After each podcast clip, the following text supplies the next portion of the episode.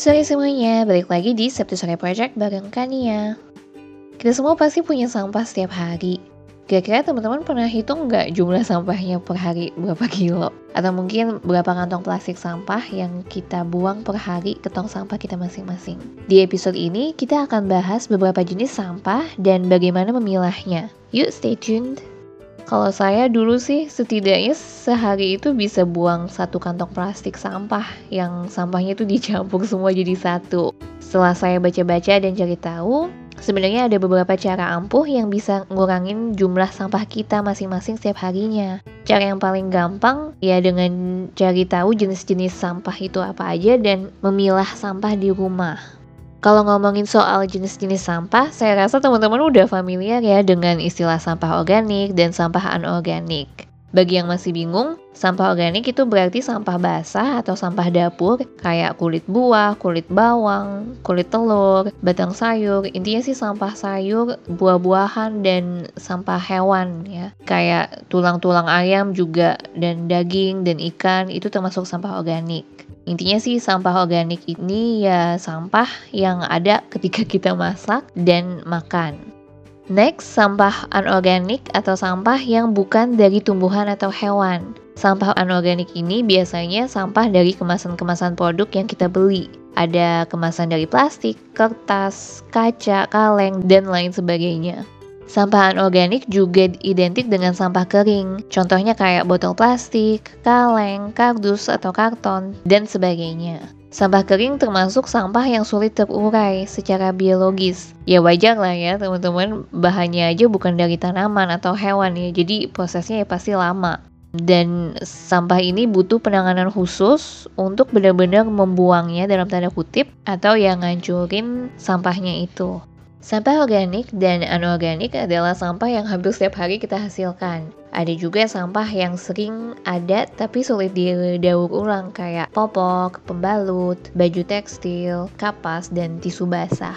Selain itu, ada juga sampah yang jarang kita hasilkan kayak sampah elektronik, sampah karet, dan sampah medis. Pernah kebayang nggak teman-teman sampah yang kita buang ke tong sampah yang ujung-ujungnya di TPA itu kira-kira masih ada atau udah hancur belum ya? Kalau sampah plastik kayaknya masih ada ya dan numpuk di tumpukan sampah di TPA. Hal ini karena faktanya plastik itu setidaknya butuh waktu 10-1000 tahun sampai plastiknya benar-benar terurai. Kalau botol plastik itu sekitar 450 tahun katanya. Otomatis kalau kita taruh botolnya di tong sampah, petugas sampah itu akan bawa botolnya ke TPA dan botolnya itu dibiarin aja di situ. Atau mungkin bisa jadi botolnya diambil ya sama pemulung untuk diolah jadi biji plastik. Ini sih better lah ya atau jangan-jangan malah dibakar dan ya malah menghasilkan zat beracun untuk kita sendiri. Anyway, kalau kita nggak milah-milah plastik-plastik ini dan nggak diolah dengan benar, ya berarti plastiknya akan numpuk di TPA entah sampai tahun berapa ya. Bisa-bisa sampai tahun 3000-an lagi. Uh, ini serem sih menurut saya.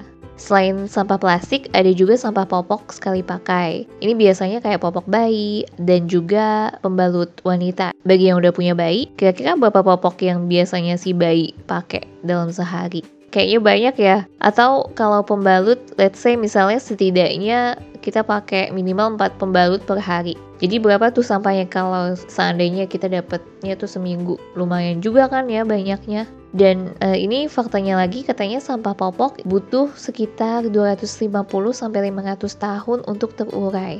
Yap, lama banget juga yang ini. Kalau sampah kaleng itu katanya butuh sekitar 80 sampai 200 tahun untuk terurai di TPA. Terus sampah kaca juga kalau dibiarin aja di TPA bakal butuh a million years sampai kacanya terurai. Angka-angka ini adalah hasil penelitian dari ahli dengan asumsi sampahnya itu dibiarin aja di TPA dan nggak diolah. Kalau sampah-sampah ini nggak berakhir di TPA, ceritanya bakal beda ya pastinya. Contohnya kayak sampah kaca. Kacanya itu sebenarnya tinggal dilelehin aja, terus bikin produk baru dari kaca itu. Proses ini cukup cepat, nggak perlu sampai bertahun-tahun untuk terurai. Jadi, kuncinya adalah bagaimana kita mencoba untuk nggak buang sampah ke TPA. Gimana kita milah sampah-sampah itu dan ditaruh di tempat yang bisa mengolahnya dengan baik menjadi benda atau hal yang lebih berguna. Menurut saya, kita sebaiknya punya pandangan kalau setiap sampah itu tetap ada gunanya. Sampah bukan benda yang nggak punya fungsi dan harus dibuang jauh-jauh, tapi malah sebaliknya.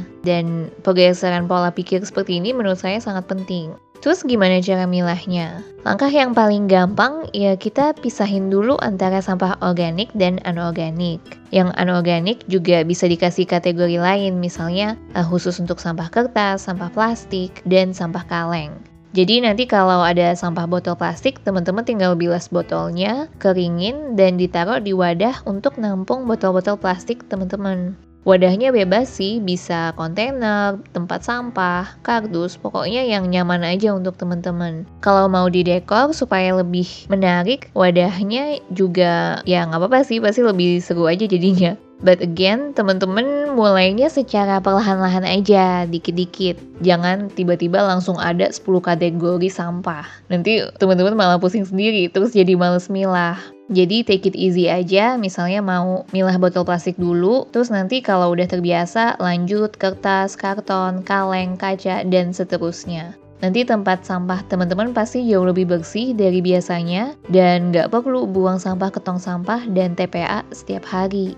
Tong sampah saya aja belum penuh-penuh dari bulan Januari kemarin. Sampah saya yang paling banyak adalah sampah dapur. Dan karena udah dipilah, jadi nggak perlu ditaruh di tong sampah setiap hari lagi. Jadi ya sampah kita sangat berkurang sih jadinya. So gitu teman-teman, bayangin aja kalau setiap rumah milah sampahnya sendiri. Pasti TPA bakal sepi dan sampahnya nggak terlalu numpuk. Saya tahu sih, pasti teman-teman ada yang males juga karena petugas sampah kan ujung-ujungnya bakal nyampurin sampahnya juga walaupun udah dipilah. Jadi ngapain ribet-ribet? Nah, kita bisa cari drop box terdekat di kota kita. Kalau di kota besar pasti udah banyak yang namanya drop box. Jadi kita tinggal ngedrop hasil pilahan kita ke drop box tersebut. Kalau belum ada drop box, teman-teman bisa kasih ke pemulungnya langsung atau ke pengepul sampah atau mungkin bank sampah ya yang udah ada. Kalau ke pengepulnya langsung, teman-teman malah bakal ngejual hasil pilahan dan bisa nambah uang jajan juga jadinya.